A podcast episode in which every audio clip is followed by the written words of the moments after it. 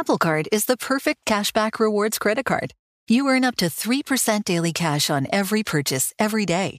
That's 3% on your favorite products at Apple, 2% on all other Apple Card with Apple Pay purchases, and 1% on anything you buy with your titanium Apple Card or virtual card number. Visit apple.co slash card calculator to see how much you can earn.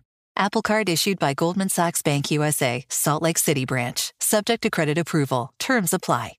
Welcome back to Dealing Together. First caller? I bought three sweaters to get the fourth free. Oh, you got fleeced. Next caller. I traded my old Samsung at AT&T for a new Samsung Galaxy S24 Plus and chose my plan. That's not a bad deal. It is not. Our best smartphone deals. Your choice of plan. Learn how to get the new Samsung Galaxy S24 Plus with Galaxy AI on us with eligible trade-in. AT&T. Connecting changes everything. Offers vary by device, subject to change. S24 plus 256 gigabyte offer available for a limited time. Terms and restrictions apply. See att.com slash Samsung for details.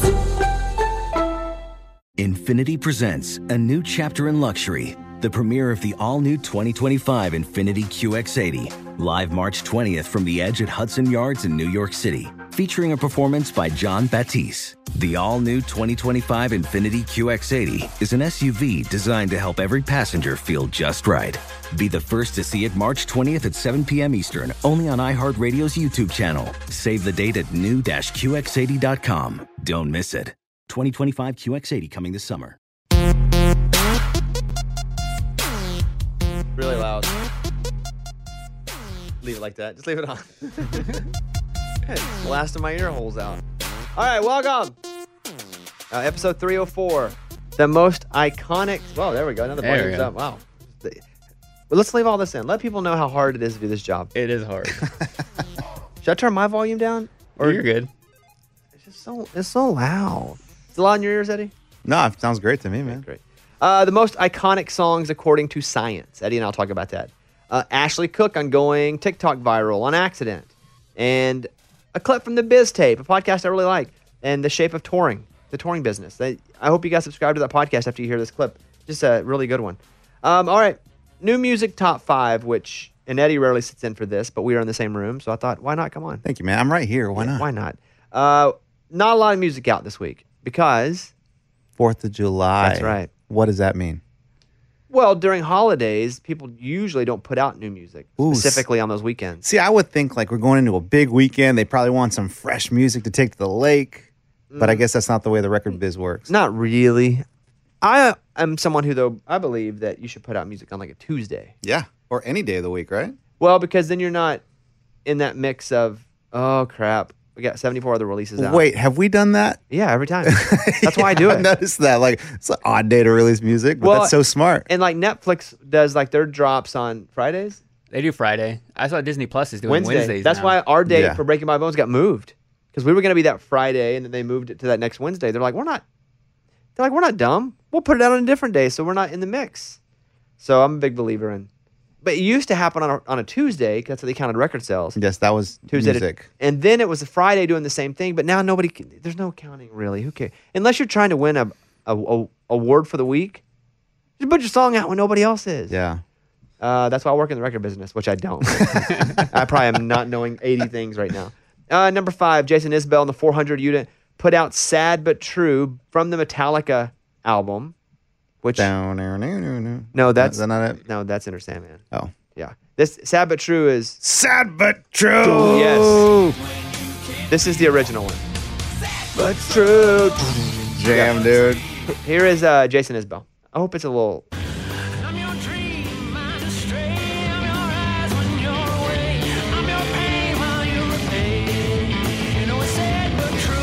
Definitely got an Elvis black and white Interesting. vibe to it. I like it. I mean, I I don't think people realize how hard it is to take a song that already has its shape, like Metallica Sabbath and then make, make it into something completely different. That's really, it's not that easy. How would have done polka if they would have come to me? Straight up. Uh, Natalie Hemby has a new song out called Heroes.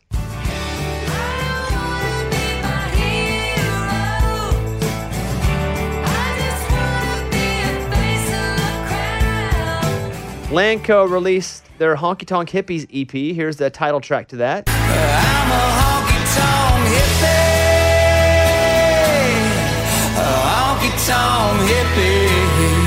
Riley Green released a new seven song EP called Behind the Bar.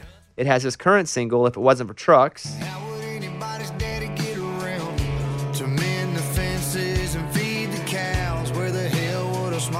He's got an interesting take on songs because he had that song too, like "What if Grandpa's never died?" Yes. He always wants I to wish know. Grandpa's but whatever. He always wants to know, like, What, if? Yeah, like what if trees didn't grow? He's probably a deep thinker. What I if, like that. What if plants weren't green? Because he doesn't look like a deep thinker. He What looks like the a s- dumb what, jock. What if the sky was below us? what if? what if? Uh, and here is the title track, uh, "Behind the Bar." Behind the bar in a parking lot between the trucks and cars, there's a spot where the drinks are free, smoke is green, tailgates down, wearing boots and jeans. Everybody's living and loving and buzzing underneath the neon stars. Behind the bar. Johnny Cash released, sort of. He's not alive. His anymore, people did. I'm going to Memphis. It's from a Never Heard Johnny Cash live album. Uh, it happened at the Carousel Ballroom, April 24th, 1968. And uh, here you go. Come morning, I'll be gone. I'm going to Memphis. Yeah. I've never been to Chicago, but it must be a mighty fine place. I couldn't get past Tennessee with Mississippi all over my face. I'm going to Memphis. Pretty good, huh? That sounds really good. Yeah, pretty good. I was watching this uh, documentary on Netflix about uh, Tanya Tucker, and Brandi Carlile was talking about her, and she was like, "Listen, Tanya Tucker kind of doesn't doesn't get the acclaim she deserves because she had some trouble in her life, drugs, uh, scandal." And she's like, "But look at Johnny Cash. Dude went to jail. Yeah, yeah. Dude is like celebrated for being with June. He cheated. Yeah. I mean, she nailed it. And I love, don't get me wrong, I love Johnny Cash. He's an Arkansas guy. I loved him as a kid only because he was an Arkansas guy. Now I love him for different reasons. But yeah, Johnny Cash wasn't always a great dude. She's right. I mean, you can do that with a lot of the legends, Mm-hmm. the Chuck Berrys, the Elvis Presleys. I mean, these guys Yeah. lived crazy lives, man. Did you like that episode? Oh, did you watch it? Yeah. Yeah, that was great. pretty Good. I think it just showed. Listen, I've often fought the story of if anyone ever says, well, that ain't country, they're just not educated. Because it talks about how Bob Wills and Texas Playboys, that he was told that wasn't country because he took a, a fiddle song and put a band behind him. Yeah. And, and pop started playing it and they're like, that ain't country. So it went Do- That's crazy. Dolly, people, pe- pe- uh, Porter Wagoner was like, uh, Dolly, Dolly's the pop. She's not, do- she's not country Get out of here. every you can go through all of them. Mm-hmm. Garth. Uh, they talked about how uh, the outlaw movement. They just made that up to market some music. Yeah. Yeah. They were like, we just need something to sell records. There was no, nobody was doing outlaw stuff. Willie Nelson was doing the same stuff he was doing. Nobody liked him. They're like, he's just a nerdy guy. so interesting. and we just said they put it on one record, like three of three of three or four people. Yeah, they're like basically he just grew out his hair and Yeah. that was it. All of a sudden, he's an outlaw. And then you have the people fighting for it, like, oh, I need our outlaw music back. Guys, you're basically got the Valentine's card. Yeah. Like they just created something and fooled you. a few years before that, Willie's wearing a turtleneck with like a Yeah. clean cut hair. Willie Nelson did a standards album. Yeah. Like right at, so whenever honestly, me me talking to you cuz you're not going to get a bigger history of country music fan than myself. But whenever somebody goes, well, that ain't country, they're an idiot. They're an idiot. It may not be country as to what they defined in their mind, but they've only defined it on their mind based on what people have told them. But the history of country music is everybody pushing those boundaries in all directions. You can tell me Dolly Parton ain't country, and that's what she went through. yeah, that's crazy. That's what Garth went through. That's what insert anybody who did something a little bit different did did. The first time the electric guitar, the, the drums were banned from the Grand Ole Opry. Hmm. The first time someone used the drums at the Opry, they were like, "We're not doing. This is not country music." The first time they put a amp on a, uh st- a s- pedal steel, they were like, "Guys, what are you doing? This is not country music." Electric guitar Wow. was not. So drums, pedal steel, electric guitar, Bob Wills, Dolly. You go go down the list. What's this Netflix? this is Think pop. It's one episode of This Is Pop. This Is pop. And Pop. what sucks is they asked me to do that episode, Oh. and I couldn't do it. Oh, really? My sketch, yeah. then you would have been perfect for that. I was watching that thinking, man, Bobby would have been good on this. and they did ask me to go do it, and I didn't because I couldn't get to where they were shooting here in town. Ah. I was gone, and I never thought it would show up. And I was like, "Oh, that, there's that show they asked me to do," and I watched it. and I was like, "Holy crap, this is good!" And but they have other episodes too. They, they watch the Boyz II Men one. oh no, that's the only one I've seen. Oh, it's good. The Boyz II Men one's great. T Pain.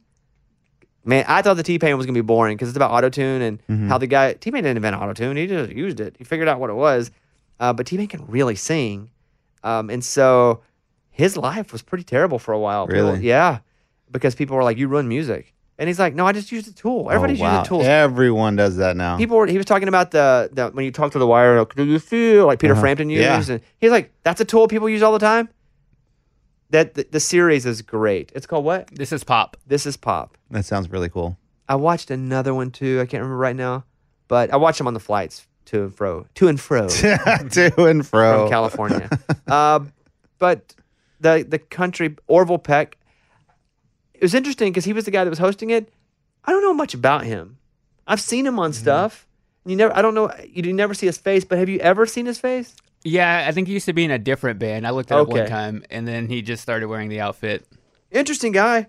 I don't know his music though. Is he good? It's not for me. Is it like an alt It's- country? yeah, like alt country. He's Canadian. Oh, he is. Yeah. Well, that's cool. Well, uh, I thought he did a great job hosting that episode. But he also taught, and I think Americana music is country music. I've said that too. Like, Americana music is country. It's, but he talks about how that kind of came out of a certain space where it was kind of like alt country, Yeah. which is then turned into Americana. And they talk about it. The, it's a fantastic episode.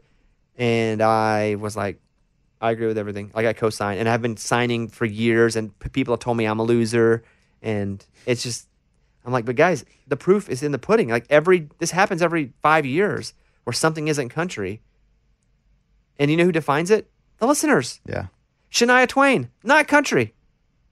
I'm not saying that No, that's what they would say. completely. Yeah. They talked about Wynonna for a while. She was getting not country. That's crazy. It's wild. And people are idiots. Uh, okay, cool. Uh, Lauren Alaina is releasing her first book in the news. It's called Getting Good at Being You. Bum, bum, bum. It'll be available November 2nd. Chris Stapleton's doing Cameo, and he'll say whatever you want him to say. Proceeds going to his Outlaw State of Kind charity. It'll cost you 600 bucks. Woo. It's a lot of money. That's a lot. It's a lot of money. I, I know he's doing it for charity. I don't know how you're going to get a whole lot of people to pay 600 bucks, though. Uh, Garth Brooks sets Nissan Stadium record. Uh, 75 minutes. Sold thing out. First ever Nissan Stadium in Nashville. Parker McCollum's releasing a debut album next month. His major label debut, though. Don't be confused. He's been doing Yeah. it by himself, killing it by himself. But now he's doing, and there's a great episode with him if you want to go back and check it out. Would he be considered a Texas country artist first? If you asked him, I think he would gladly say, sure. But he was never a guy that was just going to stay in Texas. Yeah. He says that. He lives in Nashville now. He was like, yeah, I'm Texas. Moved to Austin. Randy Rogers basically discovered me, toward that. He goes, but I'm not afraid to say I wanted to level up. Yeah, which is different because a lot of the Texas guys, they're happy with where they're at. They like to be regional. They like to be where they're from.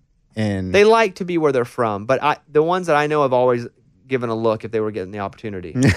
right. I mean, who Just doesn't want who doesn't want more money? I, I know a couple of those guys down there that are like, and outwardly they're like, Texas country, Nashville sucks. And I know them and they're like, listen, it just didn't work out for me in Nashville. Mm-hmm. yeah. So for me to really keep my base passionate, I go, Nashville sucks. But, you know, we had a shot, didn't work out. That's kind of how it Yeah. is. Um, I, and not that all of them are, but the couple that I know really well. And then there's also like Pat Green took a, took a stab. Sure. Um, Did Eli- all right here, too. Yeah, Eli Young band. Yeah. Did Texas all- band. Did great here. Park. So you do have people coming from that. Mm-hmm. Um, but the again, I think anybody would like to have their me- whatever. The, if you're a message sender, you like to have your message sent out, regardless if it's books, music, art. Yeah, bigger audience. yeah. Yeah. Because you can play more, make more money. Um, let's see. Nirvana's "Smells Like Teen Spirit" just hit a billion streams on Spotify. Wow. Still listening to that, huh? Um, there, I, I, you know what? One of my least favorite Nirvana songs. Smells at like the, Teen At the time was good, but I, I have no need for it. I don't think I've heard that song in a long time. Yeah, I my favorite Nirvana record is still Unplugged in New York. I know every song. Listen to it. It covers the Meat Puppets. It covers. I mean, I one of my favorites. I'll die and that'll be one of my favorite records. So here we go. The most iconic songs of all time have been revealed according to science. Okay, so obviously they did some math and probabilities and figured out the most iconic songs. And I think science is a pretty definitive thing, right? At least we know why science is picking things. It's not just what the, the flavor of the month or a writer who gets a wild hair and decides they want to put some artist as number one just because they want some clicks. Okay. Would you agree with that? Yeah. A computer scientist in the University of London has sought to apply a formula to what determines the greatest songs of all time. He's come up with a definitive list of top 50. We're going to look at the top 10 and discuss whether or not we agree if they're iconic. According to Daily Mail, Dr. Mick Grierson examined a whole host of songs that appeared in greatest songs of all time lists and newspapers and music stations and VH1, Rolling Stone. They took into factor beats per minute, chord variety, lyrical content, timbral variety, sonic variants, all these things. I have no idea what it means. I was just about And to say that. But that's science, right? I don't half the scientific crap that happens every day. I have no idea why it's happening. I just know that my TV works. I just know that I can stream sh- shows and music. I have no idea how it works. But they did all this, and here are the top ten most iconic songs of all time, based on those weird science things and Mhm. all the lists that are already putting them in places. At number ten, Guns N' Roses, "Sweet Child of Mine." Here you go.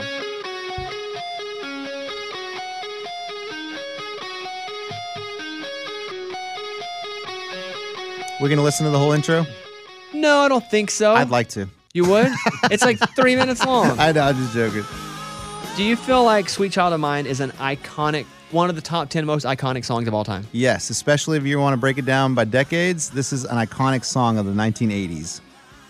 What top ten of all time is tough for me, but I, I definitely can feel the argument for it. I do think it's an iconic rock song. Icon, especially when you hear that guitar part with Slash. I mean, I just had this experience with my kids where I was teaching them about Guns N' Roses, and I mean, they heard this guitar solo and they were like, "Okay, this is really good." I was never a Guns N' Roses guy, by the way. Really? Mm-mm. It was a little before me. You had an older brother. I did. That's where I got a lot of that 80s stuff yeah, I. I didn't.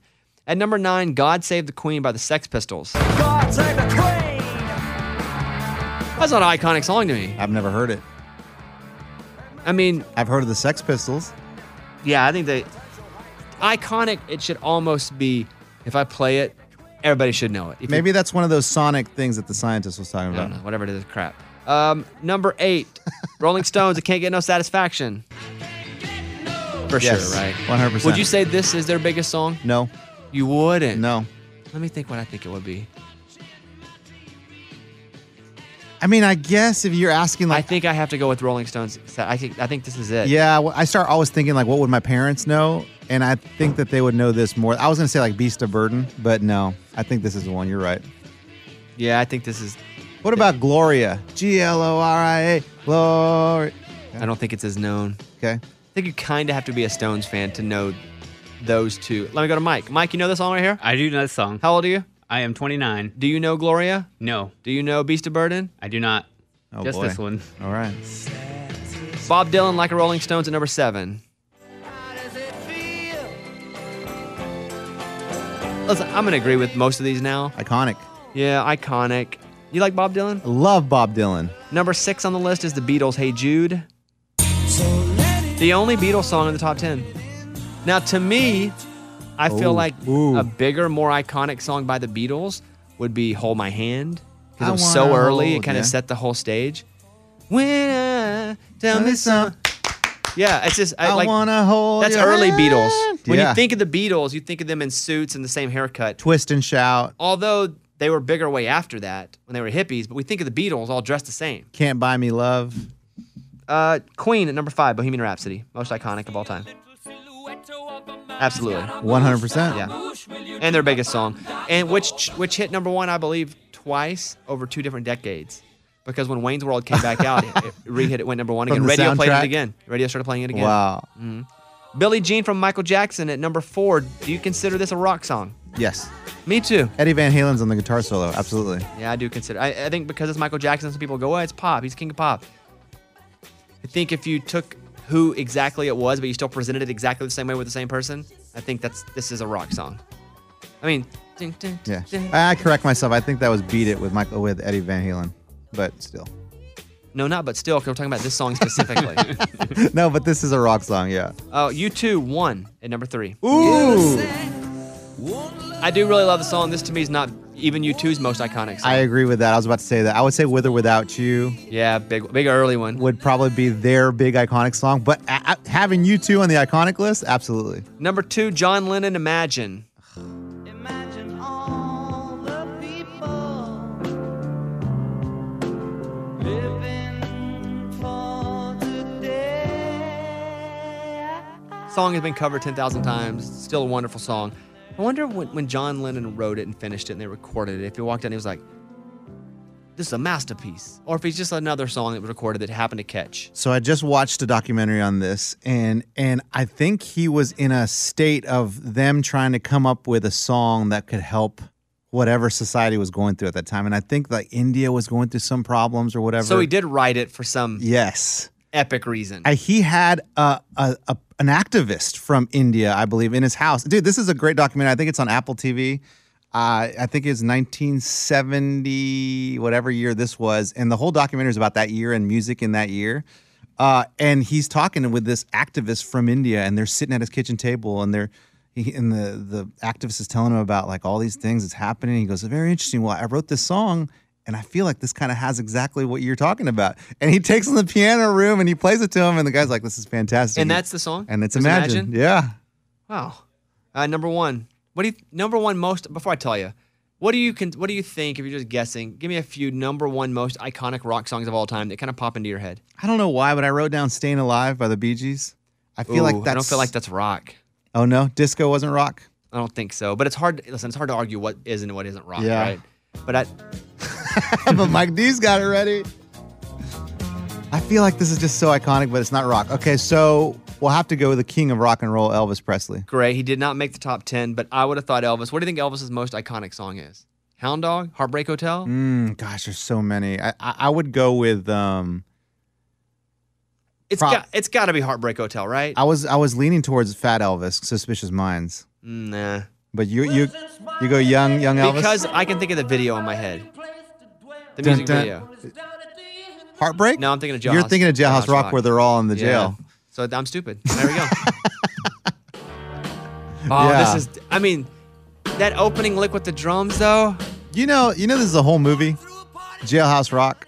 It's a whole Elvis movie. Apparently, Elvis signed a terrible movie deal when he was really young, and he had like committed to like twenty Hollywood pictures, and so this is one of them. And he Ah, had to do he had to do all the soundtracks for him. Really? Yeah, it was a terrible deal, and he could not get out of it. Yeah, I've seen a lot of them. Dude, there are so many. Hawaii is one. Are any of them ever good? Are they ever good? No, they're not good. Never. There's one I forget the name of it, but he's a pilot, and he comes back, and they they they're stuck on this joke that the writers wrote about him being a pilot, and he always showed girls uh, to his cockpit. And so in the whole movie, the line's like, "Hey, Josh," I think his character's name is like, "How you been?" He's like, "Pretty good." "W- w- Are you still flying? I got fired. What happened? I invited a girl into my cockpit. And they say this one-liner like 20 times in the movie, and you know it's like they're like, "This is gonna hit real good," but it's so dumb. Yeah, I invited a girl into my cockpit and they fired me.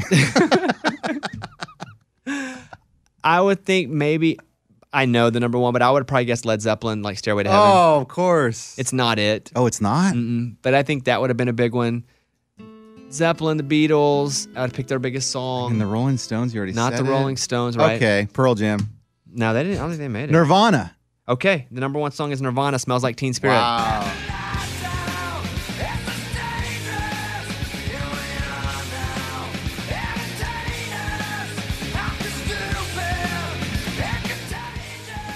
Massive song, you know, and Kurt Cobain, him dying, has romanticized that band so much. I feel bad for Dave Grohl when I hear him do interviews because he always has to talk about Nirvana and Kurt. And uh, yeah, Kurt Have Cobain. you seen the drama with Courtney Love lately?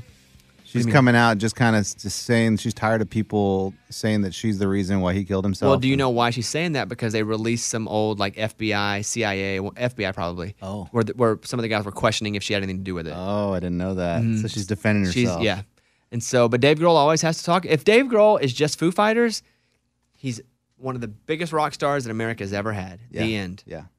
But because he was in Nirvana And was a drummer. and was a drummer with Kurt Cobain, who people now romanticize as the greatest poet of the '90s, he always has to talk about that, yeah. and he's got to be like, That's tough. "Dang, man." But he does, and he does a wonderful job, even though they didn't get along for a part of it. But that's that's just a band. That's just a group dynamic at any part. Um, but Nirvana smells like Teen Spirit. I was talking to somebody recently who is a was a music critic. Maybe I was doing an interview somewhere. I don't. Who, who knows? It may have been you. I don't know. I don't think it was you. I don't think think, it's it was you. I wasn't and he a was music talking. To, critic. he was like, "Hey, he's a Kurt Cobain wasn't even going to stay in that band." He was like, "At this point, you know, t- ten years later, Kurt Cobain's doing crappy solo stuff." Oh wow. He said he probably would have got back with them, but it's not like Nirvana was going to be some because they put out In Utero, Sure. You know, they it wasn't like that. He died right after that record. Right. That next record didn't do. What they have four four albums. Well, they, let's see. I listened to Bleach. That was before.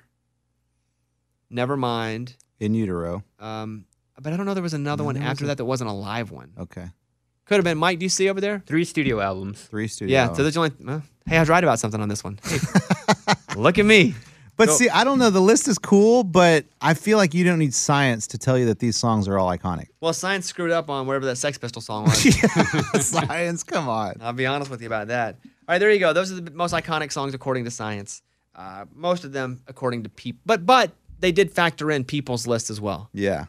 So it's kind of good. people's lists and some dumb, you know, probabilities I and would have put theory in there. Pearl Jam in there, but okay. I- and how did Counting Crows not make it? Let's be honest. Come on, Isn't that the one band that's really losing out here? Counting Crows.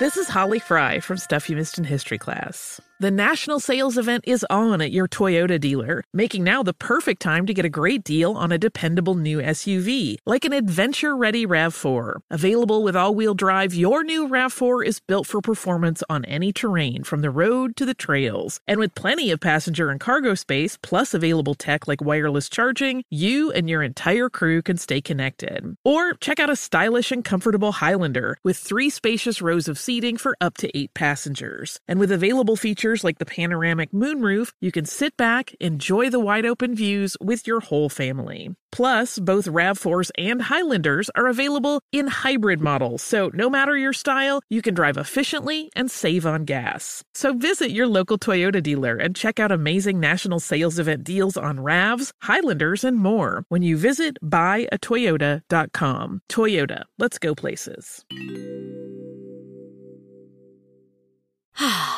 Spring is a time of renewal, so why not refresh your home with a little help from Blinds.com?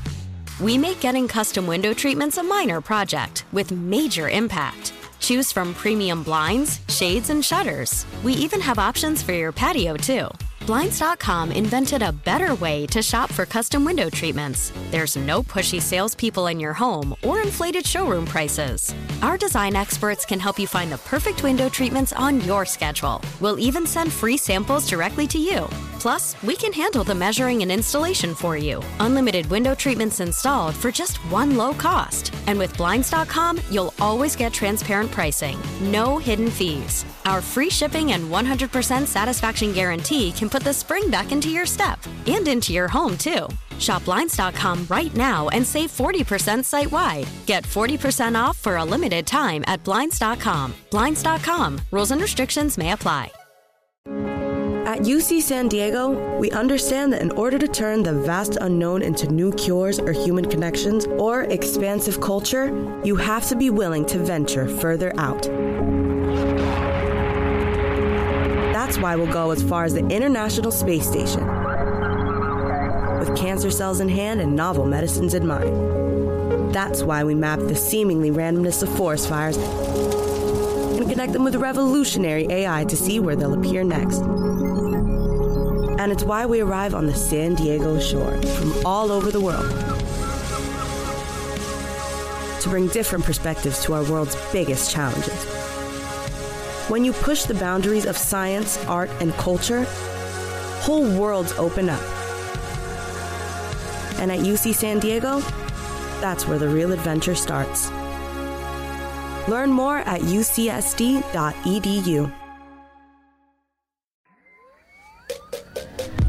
All right, here with Ashley Cook. Good to meet you in person. Yeah, back at you. I think we've only talked on the phone, right? Yeah, I think so. That one interview for The one time, that's that right. one interview. So I think what I had talked to you about a lot, and we'll get it out of the way now, Mhm. is 615 House and TikTok. Because I just see you as more than that person. Thank th- you. Than the, than the TikTok. Now, a great way to be the person people know. But I think after a bit, you got to go, and you have to go, man, I wish people would only stop associating me with TikTok. You know, honestly, no, because it gave me such a huge platform in the beginning that I love it, and I still use it to this day. I still post almost every day. Well, I use it, and you should, right? You Yeah. should. But I think as an artist, people start to get pigeonholed.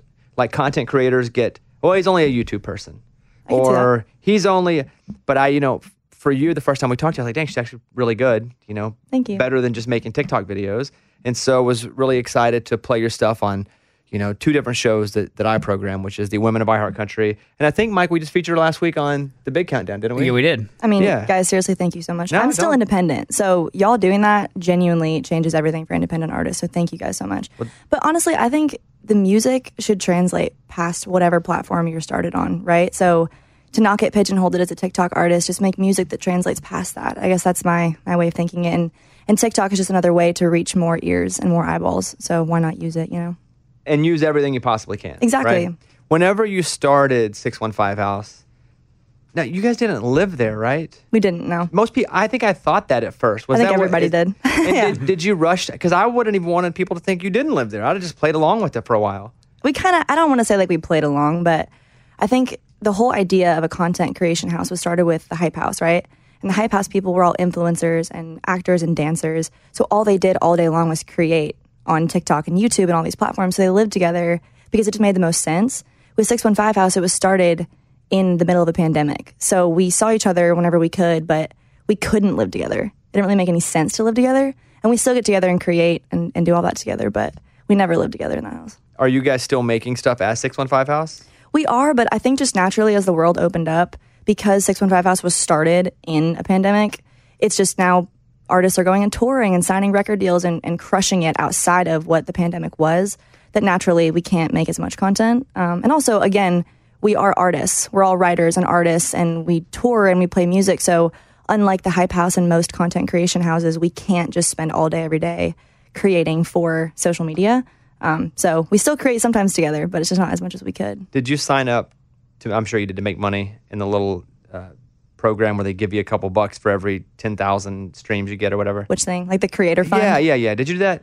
I, I don't know. Well, I think I ya, did. I don't, I don't remember. I did, and I have my TikTok following isn't extremely huge. I have like half a million followers, something like that. I don't. Post, That's pretty big. I don't. Po- I don't post on TikTok a whole. lot. I did for like a week, Yeah, and that's now awesome. I'm on TikTok more than everything else, but I don't post a whole lot. Yeah. Uh, but and I would have videos up getting two, three, four million. I get like dollar eighty. I was like, this sucks. So I've learned my hack to this. Maybe I shouldn't say this, but I'm going to say it.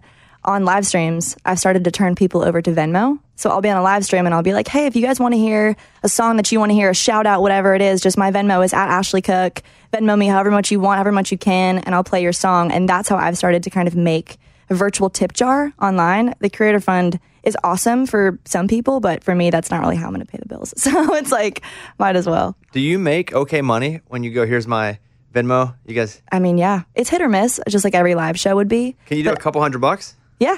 Yeah. What- which is what's the most awesome. you've ever done on a live stream? Okay, so my friend Roman Alexander, I don't know if you know him, he's a great artist in town. He always will get on my live streams and like bet people, hey, you won't Venmo her $500. You won't Venmo her this much. 500? Yes. and I'll literally make like a couple hundred bucks for like 20 minutes on a live because my friends like jokingly help out and stuff too.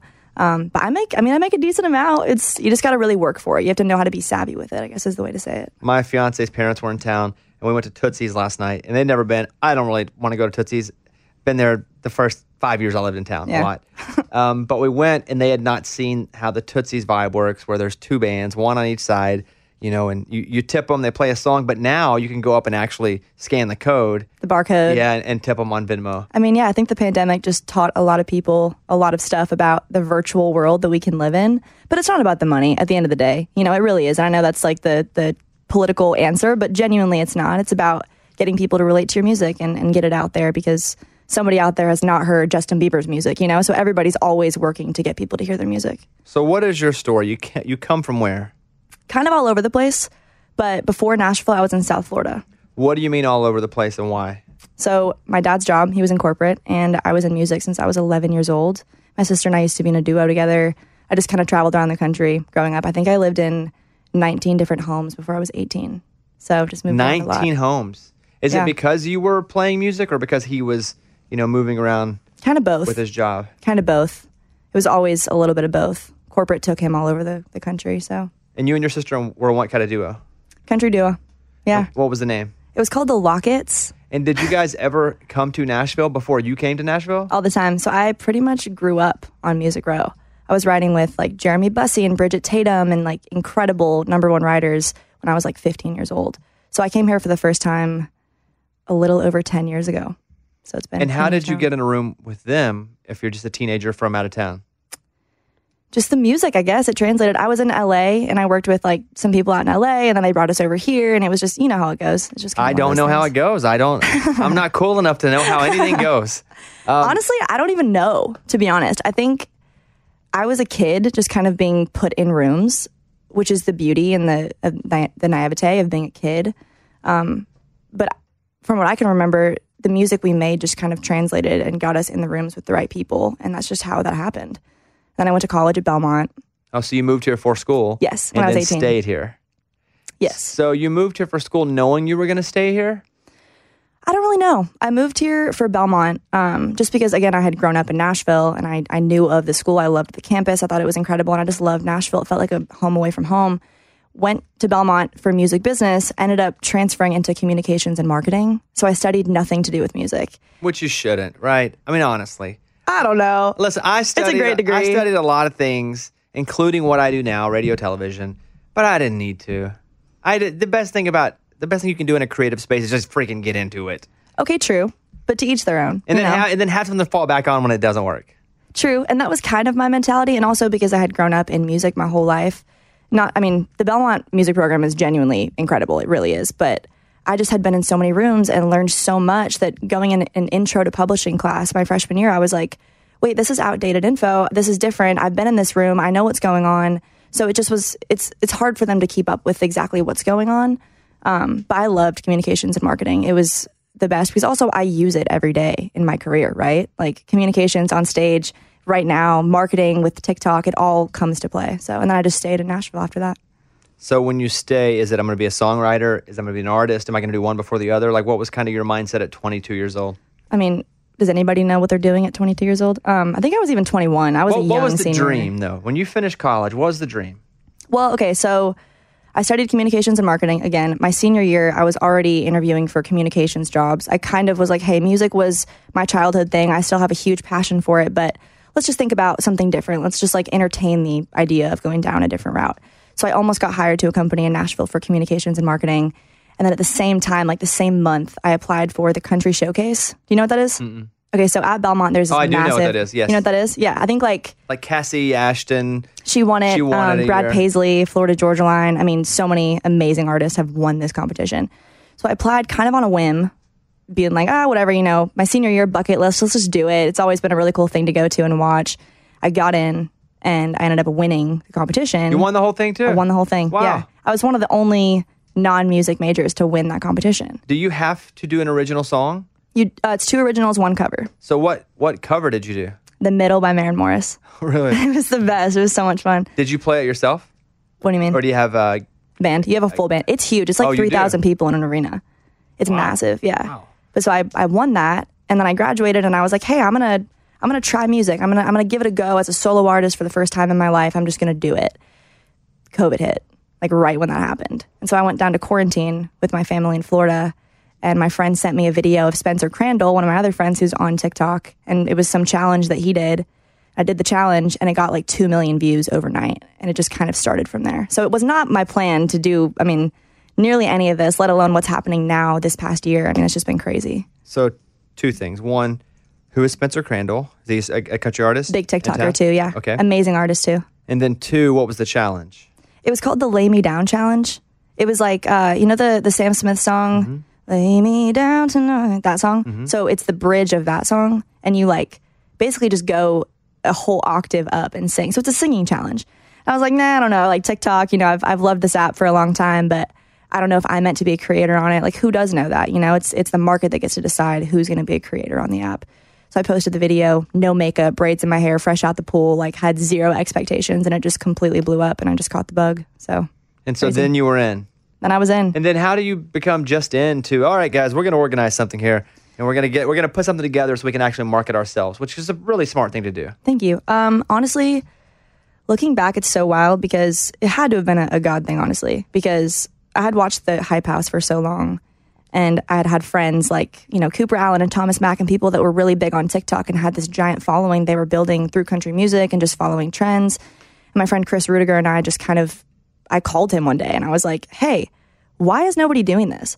at the time there was only you know six or seven country people really on tiktok since then of course it's really kind of blown up and, and come into the country space but there was nobody collaborating on the app really at all um, and so we just kind of found people texted dm'd and, and got the people that were really crushing it through country on the app to come together and it was born the 615 house happened so That crazy. Thomas Mac is the first country person I ever saw on TikTok. which video did you see do you remember No, but he was funny. he's hysterical I just remember him being funny and being one of the only, if not first, country guys I would see just sitting there with an acoustic guitar playing funny songs. yeah he's hysterical And he's still on. And hmm Everybody's still on the app. I think just because the world opened up, it's like, you know, it's an amazing thing because a lot of us are also still independent. Most of us are still independent. So it's crazy to see how much has happened from the app and now translating into the real world. I mean, these just kids that were creating videos on this app and now we get to live our dreams. So it's really cool. has anyone recognized you from TikTok just walking down the street? You would be mind blown. It it blows my mind. I'll go down to like Broadway, hang out because you know I'm single and 24, so I'm like whatever. I'm gonna go hang out on Broadway. I get stopped all the time for photos and being like, oh my gosh, you're you the girl from TikTok? Are you Ashley Cook? I heard your song on the highway. I heard your song on Bobby Bones show. Like they'll just say this stuff all the time. I'm like, this is so crazy. So yeah, it happens a lot. That's pretty cool. Because I saw someone from TikTok somewhere, and I was in California. We were doing American Idol or something, and I, I, and I, was, and. I kind of no, but I kind of geeked out a little bit, and then I, I caught myself, and I was like, why am I geeking out at somebody I've, I've watched two videos? on? But you're right. It doesn't matter how you're you you get consumed. Yeah. Like once you find somebody you like, and you're taking them through radio, Netflix, TikTok, it doesn't matter. Then you kind of become a fan. Absolutely. Absolutely. That's what's so cool. I was at my gym like two days ago, and this guy walks up and is like, Okay, I hate to geek out and be a fangirl, but like, I just love your music. I was like, What? He's like, I love Under. It's so good. I was like, What? So it, it is, I mean, you're right. It's, it's working and people are consuming it and they're, I hope, falling in love with my music as much as they are my personality or whatever brings them to my page. So it's awesome. So you're going out on your first tour, like your first going through all the different with Breland, right? Hell yeah. Yep. So, so what's that about? I'm pumped. It's nine days in September. It's my first ever tour. I don't even know any of the details. We're having a meeting after this to figure out the details because I'm like, just take me on a bus somewhere and I'll show up and play. Um, but I'm I'm freaking pumped. It's gonna be so fun. the the the rare thing is that I that I see from these dates is that they're all kind of strung together. Like when I go out, I'll do Thursday, Friday, Saturday, or Friday, Saturday, and then come home, and that's pretty typical of a country music tour. However, this is, I mean atypical, Mhm. where you're out like you said, basically you know the 10th through the 23rd, but nine you're playing nine shows in you know Back 12, back. 13 days. Yeah. So you're just gonna live in a bus. I don't really know what the travel plan is yet. I'm not quite sure. Or a van, or something like that. south- you flying- I mean, first tour. You know, I'm probably just gonna get chucked in a van somewhere You and should. show up. You honestly should. You should. I think artists should have to come up and go van first, learn the struggle. Absolutely. Crappy bus. hmm See, it's interesting though because not that I don't think I should do that still because I definitely should. But I was touring when I was a kid to fairs and festivals and stuff like that, so I, I have kind nah, of. it doesn't count. Mike, it doesn't tell her. count. You're No, right. Mike, it doesn't, doesn't count. count. Doesn't count. It's not the same. No, not the same. you got to go do the struggle, and hopefully you make enough in your opening fee to pay for your whole trip. Oh, And I'm you- for sure gonna you lose have to- money. yeah, There's and no you have to way. be like, oh, how am I going to afford this? And wear the same clothes three nights in a row, and yep. But then say, no, this is my artistic style. I just, but you have to go through that struggle For because sure. then you appreciate it so much more when you don't have to anymore, and you look out for the people that are doing it. Like Yeah. I, I have some friends ish who kind of got to skip that step because they blew up a little too quick, so they don't quite empathize and understand what they can see and they can sympathize a little bit, but they don't understand. And I, it I feel like they're they're lacking that empathy to to go, hey, like I got you. Here's why I got you because I've been through it too. Yeah, maybe. But if they gave you a jet, take the jet. Okay, I'm not saying. no, put me in a bus. uh, who would you say that you listened to a lot as a kid? Because we're all influenced by something. Um, Who would you say you listened to as a kid where you're like, all right, this is not who I am, but their sounds definitely kind of took me somewhere. For sure. Um, honestly, so I moved to Florida when I was 15, and I remember there was this one amphitheater that we all would go to, and I would obsess over the artist that went there. It was the Cruzan Amphitheater. I don't know what it's called now, but it's the West Palm Amphitheater. And I remember being there for the Luke Bryan, the Jason Aldean tour, Florida Georgia Line. I mean, Dan and Shay. Like, I just loved them, especially throughout high school. They kind of shaped my love for lyric and Rascal Flatts. Obsessed with them. I've now become friends with Jay DeMarcus, which is so cool. Um, but I mean, honestly, I just loved the way that you show up to a show and everybody just feels the same emotion. And it seemed like all of those artists knew how to like grab that from them in the crowd. I love that. Also, growing up, my parents played Motown all the time, so I was a big Motown fan. Um, but that's basically like big list of who I loved growing Gotta up. have a, a Colbie vibe to you a little bit. Colbie that a lot. I think it's the blonde Maybe. California, you know. Maybe ma- maybe that's it too. Maybe. And she lives like five minutes away, so I can just call her up. Her come over here. and- I mean, I haven't met her yet, and I would love to. She's really She's nice. amazing. I loved her growing up too. Like Bubbly was one of my favorite songs. You guys moved from Calif- uh, from Florida to Nashville. Did you, did you you came by yourself though, right? Your sister? Yeah, so my sister's a year older than me, um, and she went to a different school and then transferred into Belmont. But she she went to Belmont with me as well. Is she here? She, uh, kind of. She's like all over the place. I Is don't she? know. You, the Lockets are no more. No more. Um, Reunion show. I mean, maybe. Honestly, I think that she just. So part of the reason why I even got into entertainment was because she moved my family out to LA because she wanted to get into acting. And so I just kind of was surrounded by the young Disney crowd and just all these people in LA. And I was like a sporty tomboy, had no reasoning to be in music, but just fell in love with the entertainment business because I was around it so much and all my friends were in it.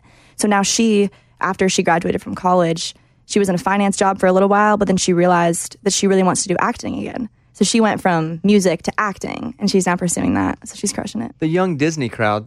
Talk. What what is that? What do you mean? Like who? Well, I mean, I don't know. you kind of just threw that out there. The young Disney crowd. Are you hanging out with Disney stars in LA? Um, I mean, that's honestly kind of a weird part of my story too, because I was like really, really good friends with all of the young Disney crowd when I was But younger. I don't know who that is. Mickey. Like the Cyrus family, like you know the Lovato family, the Hudgens family, like all of them. They were like my my friends and my schoolmates and my neighbors, and I just don't really think of it as then like the Disney crowd because they were just my friends. We would make YouTube videos together and and go to soccer and ice skating together, and that was my friend group, which is maybe why I I love this industry because I feel like there's nothing too glitz or glam. It's always just like the real music and the the meaning behind it all because I grew up around the craziness and saw what it did to them. You know what I mean? was your sister a Disney actor? No, she wasn't. They were just friends for, because of the area. We were all friends because of the area. But you weren't in Disney. Okay, when you said young Disney, I thought you were in Disney stuff. I thought you like threw me threw, threw me for a loop there. So you weren't acting. You weren't doing Disney stuff. You just Um, happened to be living. I did some commercials. Are you not stuff. telling me something? I don't know. It's so weird. I feel like again, I was a kid. I was just like dragged What around different did areas. do? I did Wii commercials a lot growing up. Excuse me? Wii, like Oh, Wii. W I I, like the the You did? nunchucks and stuff. Yeah. And what would you do in these commercials? Um, I don't even remember. I would like play with the nunchucks. I would. There was like a monkey in one of them. I did some print modeling. I've just always been in entertainment since I was a kid. So, and we like knew a lot of like the Disney casting directors and would audition and stuff. But um, yeah. When did you know you could sing and people would actually care that you could sing? Do they care now? They a do. thing? They do a little bit. I'm kidding. Um, oh gosh, I got into a music like performance class when I was 10 years old. Um, wrote my first song when I was 11, and I remember this guy Jonathan George, who was a really good friend of ours, and he like coached us when we were younger. Um, he put us on a stage at this place called the Mint in LA. I don't know if you're familiar with that. I don't even know if it's still a place anymore. Um, but we played and I, I performed my first show when I was 11 and people like knew the words to the music that I was putting out. And it was like insane. The music wasn't that great. I mean, I was 11, you know, you start somewhere. But yeah, I mean, I think that was when I really fell in love with performing. And to this day, performing is still my favorite part of this. I mean, there's so much to love about music, but genuinely getting on a stage and just seeing people, people's reactions to what you're saying, that's like by far the best part of it all. And how's it been? You, st- you say you're independent still. Um, how has it been? You know, trying to find a team like your team. Your your I wouldn't say forever because everything Yeah. changes and it's fluid. But your first like established team, record management. Like what what's that process like for you right now? honestly, it's a lot of fun um, because I, you know, I'm so excited to eventually be able to partner with the right team. I really am. Um, but honestly, because of people like you and the Highway and DSPs like Spotify and iTunes and, and Apple and Pandora and all these places, like I've had a really, really great year. And I feel like I've just been knocking down my goals one by one independently. And of course, having the right partner is a big goal of mine, but I'm in no rush, which is the really fun part. So. It's actually the best place to be because the more you go into a situation with knowing who you are and some data behind you, the less they can tell you who to be. Exactly. And I got to go on a tour independently. I feel like there's there's so much that has happened this past year and it's it's truly mind-blowing. I mean, yesterday I made a video on my Instagram talking about that because I was like this week is crazy, you know, like y'all put me as your spotlight artist, which is so so cool. Thank you by the way. and it's just been it's just been crazy. I feel like so much has happened, and um, I like to think it's just because the music is translating, and that's the bottom line. Mike, what clips do we have over there? We have all of them. Okay, let's walk. How about do we have the new single that comes out June 25th? Okay. This is Already Drank That Beer. Here you go. drink the night away, chasing that buzz.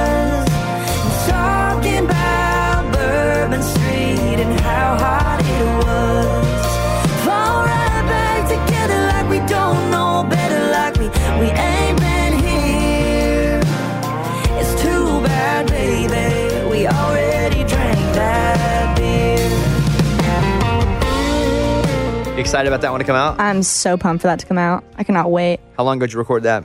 Um, I want to say like a month and a half ago with Jimmy Robbins, who's Nice. phenomenal. Yeah. yeah, he's amazing. Here is Under, which was featured on the Country Top 30 and the Women of Iowa Country. Got tucked under the neon lights, hung dirt up under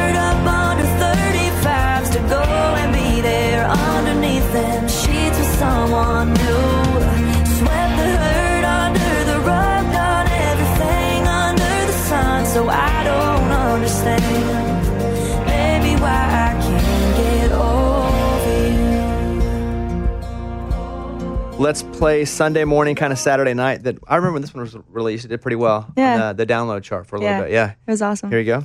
I need a Sunday morning, kind of Saturday night. Let the FM hymns blow the bench seat speakers. Let them fireflies and starlight beam my preacher.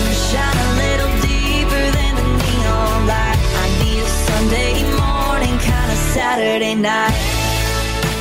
And then this is the first time that I knew you. We played this on the Women of Our Country. It's been a while now, but Jealous of the Sky. I think that's when we talked. That was also the time. first song I ever had play on a radio station. Is that right? Did Yeah. You, were you able to hear it when it played? Did you find the, the Yeah, the I was? I was down in South Florida um, in my friend's car, and we played that song, which is actually so backstory on that song. My friend passed away, and he was from South Florida, and that's why I wrote this song. So I was in South Florida when I heard my song on the radio for the first time, thanks to you guys. So it was crazy. Here is Jealous of the Sky.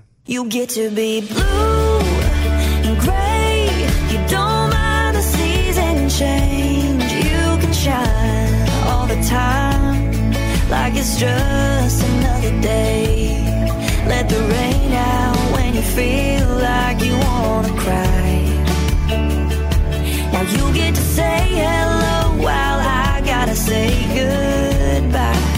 I'm jealous of the sky. That's a really good one.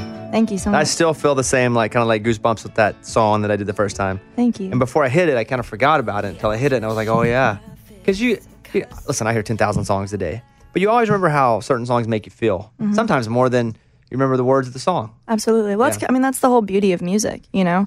I mean, and that's the fun part about TikTok is, you know, my manager and I always crack up because I'm like, oh, this song's the one. This song's going to hit. It's going to go viral. And then, like, it doesn't flop, but it doesn't do as well as I hope it would because people don't connect the same way that I wanted them to or whatever.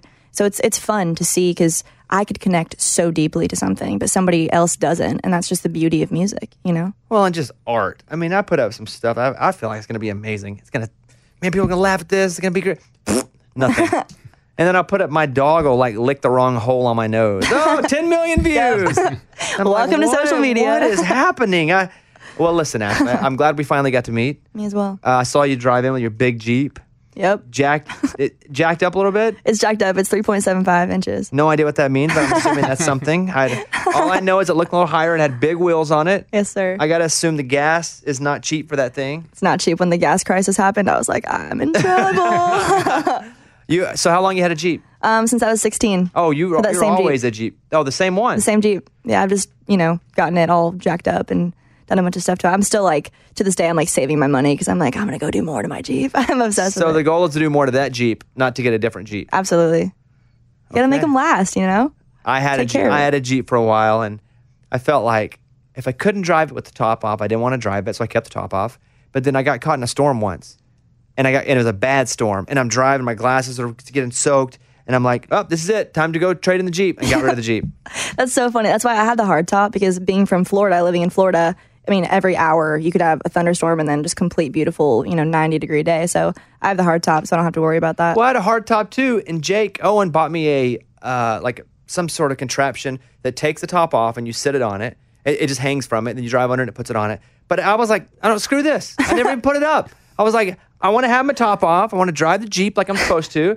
But then again, first time I got wet, I was like, oh, I can't do this. I don't wanna do I don't want to do this anymore. It's so worth it though. I want to get a Bronco eventually. I love Broncos, and not like the new. The new ones are dope, but like the old like yeah, like se- white. like like 68 through 74. Yes. are the really cool ones. you don't know what a three point seven five is, but you know the year of the Bronco that you'd want. You know, I have varied I have varied Come interests. on, Bobby, let's go. All right, you guys, let me let me uh, promote a couple things here. Uh, on TikTok, she is the Ashley Cook, which is Cook with an E. But Instagram, same, huh? Same Yeah, name. it's all the same. The Ashley Cook. That was Ashley Cook already taken? it was, and I've DM'd the girl that has Ashley Cook so many times, and she doesn't respond. I'm like, come on, Same. really? I have to have Mr. Bobby Bones because some goob will not give me Bobby Bones, and he he wasn't even using. I tried to get Twitter, guy didn't use it. Who has it on uh, Instagram now? Have we even looked at that in a while? I don't know. I think it's a random. Let's see. I'm curious about this because on in, on Twitter, you're saying? no, on, on Instagram, if I search Bobby Bones, do you even see who it is, Mike? Yeah, a blank page with 154 followers. what? Four it's posts. blank. See, Well, mine's four at least like a mother of three kids that posts all the time, so like it's hard for her to give up her account. But like, come on. Hasn't posted since 2012. But the problem is oh with that is I am Mr. Bobby Bones. So if I change it now, and I don't have all of because I'm Mr. Bobby Bones and everything, Yeah, so it's just you know cohesiveness. Keep it. but I should have that, right? Yeah. It's a fun story too. Is you know? it though? Yeah, I it's don't a great find story. a lot of fun that I could never get the freaking page. oh my It doesn't sound that fun to me. I've heard fun stories. That's not one. Uh, Ashley Cook, follow her, the Ashley Cook on Instagram and TikTok. Uh, the new single, Already Drank That Beer, is June 25th. She's going to be out with Breland. Um, just go to the, or just ashleycook.com. See, if you go to theashleycook.com, I would have already. So, ashleycook.com for all the dates. And hey, good luck. As I feel like this is the the early stage of uh, a long career and um, a really cool life for you. That means a lot coming from you. So- Seriously. so- thank you. hang out, work hard, surround yourself with good people, and good things will happen to you. Yes, sir. Thank you so much. And I, you know, I saw that Jeep come in, and for a second, I thought I should get another Jeep. And then I had a flashback telling that You should story. do it. Why I do not want another Jeep. No, but for real, thank you guys so much for spotlighting me and just playing my music in general. It really means the world. I hope you guys know that. If you sucked, we wouldn't do it. And that's the Well, truth. thank you. We know a lot of good people that suck, and we don't do it. So if you sucked, we wouldn't do it. So just know it. That's all you. All right, Ashley Cook, everybody. Thank y'all. All right. I'm going to do this. I want to share with you guys a segment from our new podcast here on the Nashville Podcast Network. If you love music, that's why we're putting it here. It's called The Biz Tape. It's a music business podcast. You're going to love it. You can learn a lot. It's fun. And also, you'll be smarter after you listen to it. And this is them talking about touring and if the music business is bouncing back, etc. Here's a clip from The Biz Tape. Our second point, as Colin has beautifully uh, transitioned us into, planning for pandemics. So, many leading scientists and experts have stated that COVID is not a surprising occurrence as ecosystems shift with climate change, allowing for there to be a more innate risk of future viruses to disrupt the world and its economies. Do you have any more fun facts for the? Yeah, I know. It's it's so uh, really light stuff, right? Right.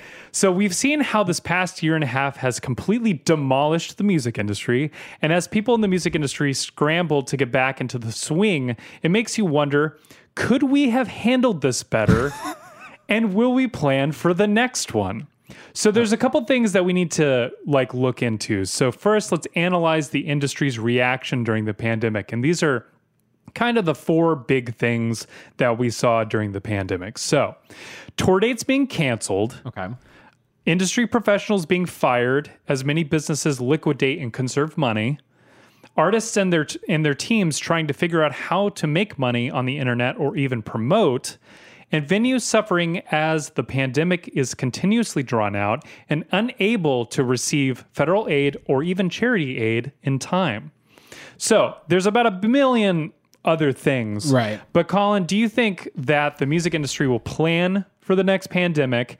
And if so, what kinds of things do you think would be important for the industry to focus on? So can I go down your points of like? Yeah. A, okay.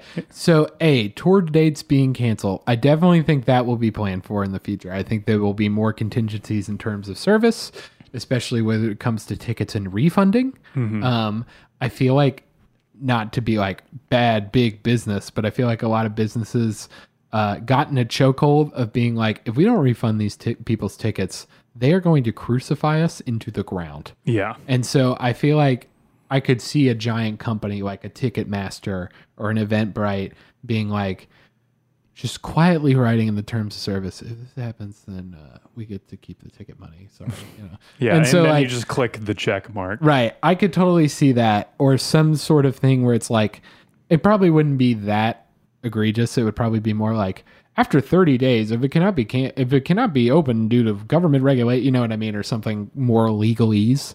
So I Mhm. feel like that'll be an Uh, industry professionals being fired, or I will also add furloughed uh, from many businesses. I feel like, per- in my personal experience, I was furloughed from my job with audio and stuff like that because I worked in touring. Mhm. So I had a a very good experience with that. Uh, they were very supportive. They worked with me. That's not everybody's case. Yeah. Um, and so I feel like we have not hit the repercussions of that. And I've talked about this on the show a lot. Is touring and touring professionals and the ability for that clientele to come back. We have not hit the apex where I think we're getting to the point, especially now, where these tours and shows, you know, that are all these arenas are booked up, like we're going to talk about. But we haven't got to the point where it's like, this thing's in three weeks. We need somebody to mix.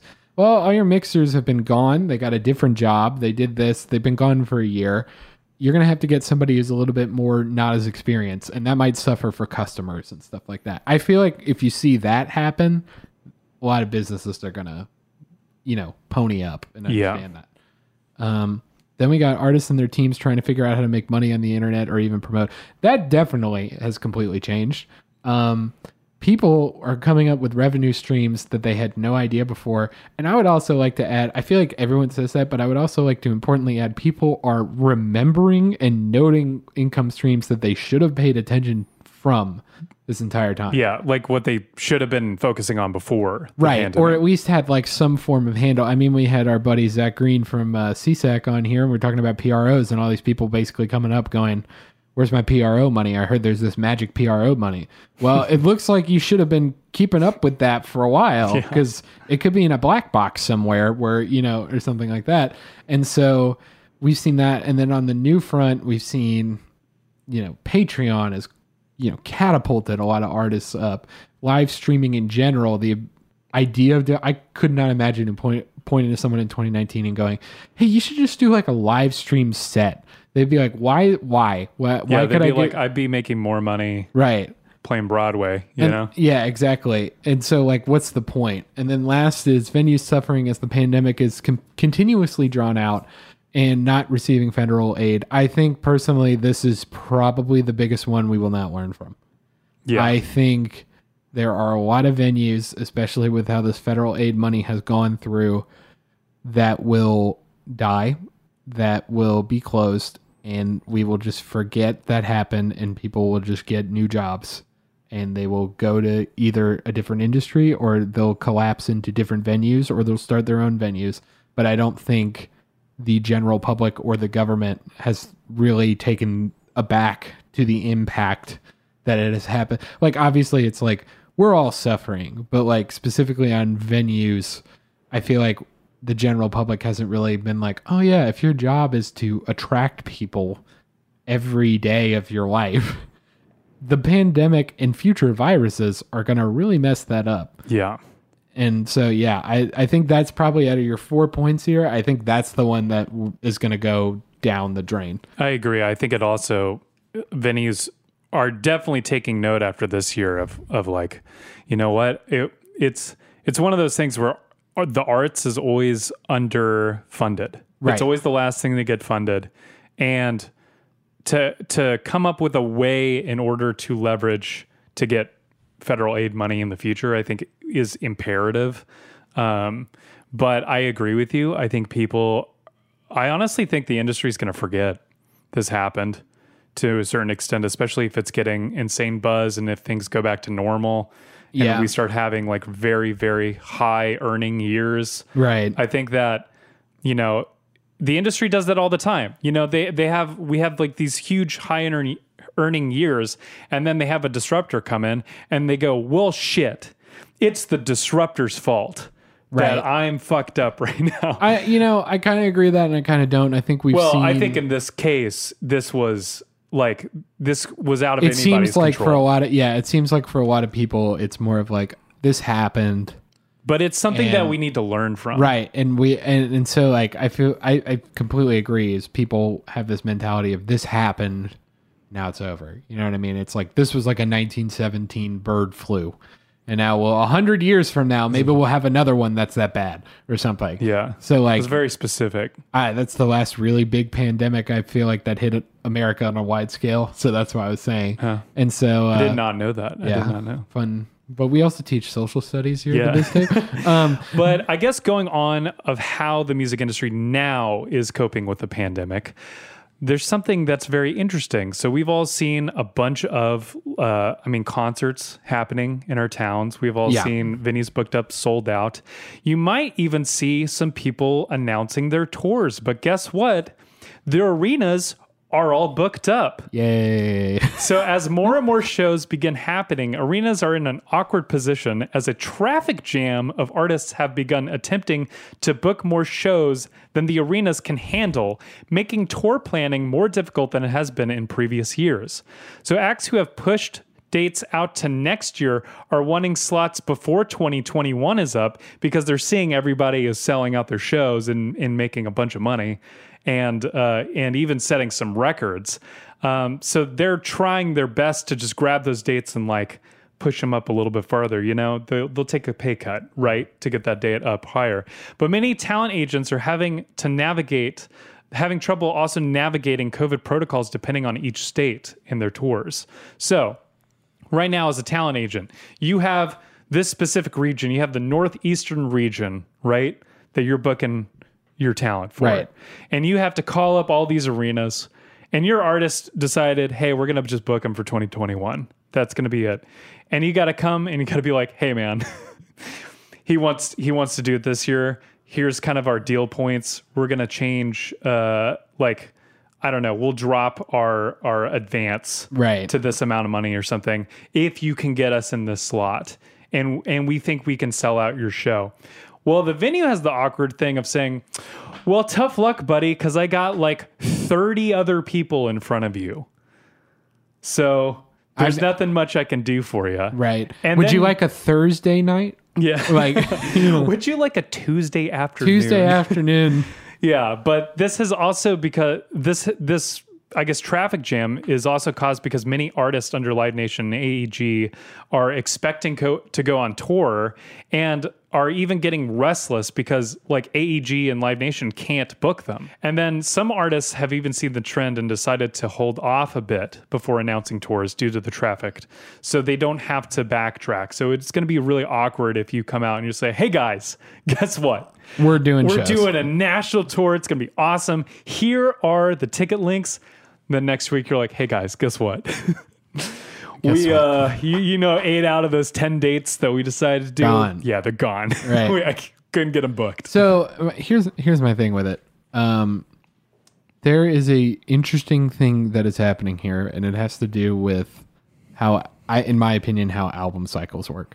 When the COVID started, everyone and their mother and their manager said, "You go and make an album." And guess what they did? They made that album, and they either released it during the pandemic or they saved it. i see where you're going with this Now, what do you do? What is the point of an album? It is to do live shows it's now. to tour yes, it is. That's where your money is. So, all of these people now have this, and we'll get into recoupable money later, which will be fun.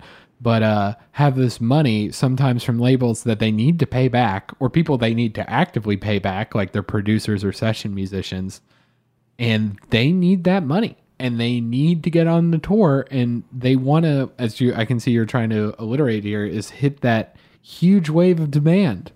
Because like we've kind of theorized and i think people are getting more into this mindset everyone and their mother is going to be like i want to go to a concert for about some period of time. If you can guess it correctly you're going to be a millionaire. Yeah.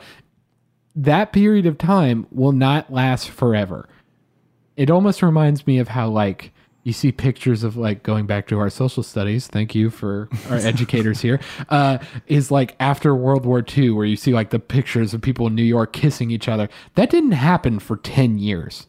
That happened for a period of time, for a couple months. Everyone was happy, you know, and then it waned. And so I feel like in the same way with this COVID stuff and opening up, and as everything gets more opened up and more vaccines, people are hoping they hit this wave because not only can they, you know, be recouped if they owe money, they can make a lot of money. Oh yeah.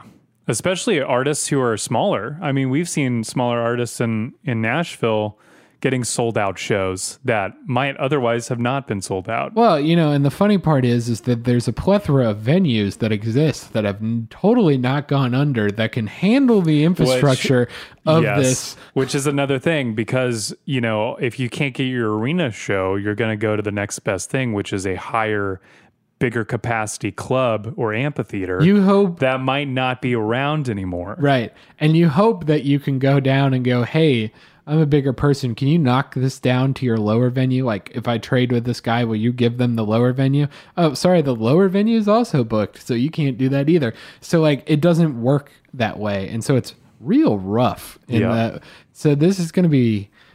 This is I literally if you did not pick up the phone fast enough, there literally sometimes days in between each other, you could be jeopardizing having a 2021 Well- tour if you're a huge artist like that because of the logistics of it too. The bigger you get, the more time and planning you need. Yep. So it's even worse. Yeah, I mean, talent agents really they like what they do is they book these tours. Usually, in a normal market, they'll book the tours like a year out. Usually, like a year to six months is kind of the the range. And now they've had to play a gambling game where it's like I'm putting all my money on red. Oh, and then And- people have also already lost this game. There have been people who did this in, you know, who did this in July of last year. They said, We're putting all our money on red. And they go, Because COVID's going to go away because it's the summertime. Mhm. And they saw their colleagues lose. Yep. So they're, you know, in this, pi- in this pickle where it's like, I think it's really back, guys. I think we're in it. I think we can do it. But it's also really scary and super competitive. So I'm afraid who's going to get burned in this situation. I don't think it's going to be the arenas. Hey, this is Joe. And Colin from the Biz Tape Podcast. a podcast that serves as a catch-all for music business and media news of the week. Subscribe and listen to the Biz Tape on the iHeartRadio app, Apple Podcasts, or wherever you get your podcasts. Infiniti presents a new chapter in luxury, the premiere of the all new 2025 Infiniti QX80, live March 20th from the edge at Hudson Yards in New York City, featuring a performance by Jon Batiste. The all new 2025 Infiniti QX80 is an SUV designed to help every passenger feel just right. Be the first to see it March 20th at 7 p.m. Eastern, only on iHeartRadio's YouTube channel. Save the date at new-QX80.com. Don't miss it. 2025 QX80 coming this summer. What's out there is unknown. So at UC San Diego, out we go. Because to take on the challenges of the here and now, you got to get your feet wet, your eyes open, and your mind out there. Way out there. Turning the unknown into cures, culture, and connections with each step forward. So pack a bag, a notebook, and some sandals and get ready to look far and think further. UC San Diego. Learn more at ucsd.edu. Are you self conscious about your smile due to stains? Have you ever wished that you had a whiter and brighter smile? Smile Actives is a safe and affordable alternative to expensive whitening procedures. You simply add Smile Actives gel to your toothpaste every time you brush your teeth, making it the easiest teeth whitening solution out there. In a clinical trial, Smile Actives users reported up to five shades whiter on average, all within seven days. No change to your routine, no extra time. Right now, they are running a buy one, get one offer. Hurry to smileactives.com slash iHeart today to receive this special offer with free shipping and handling.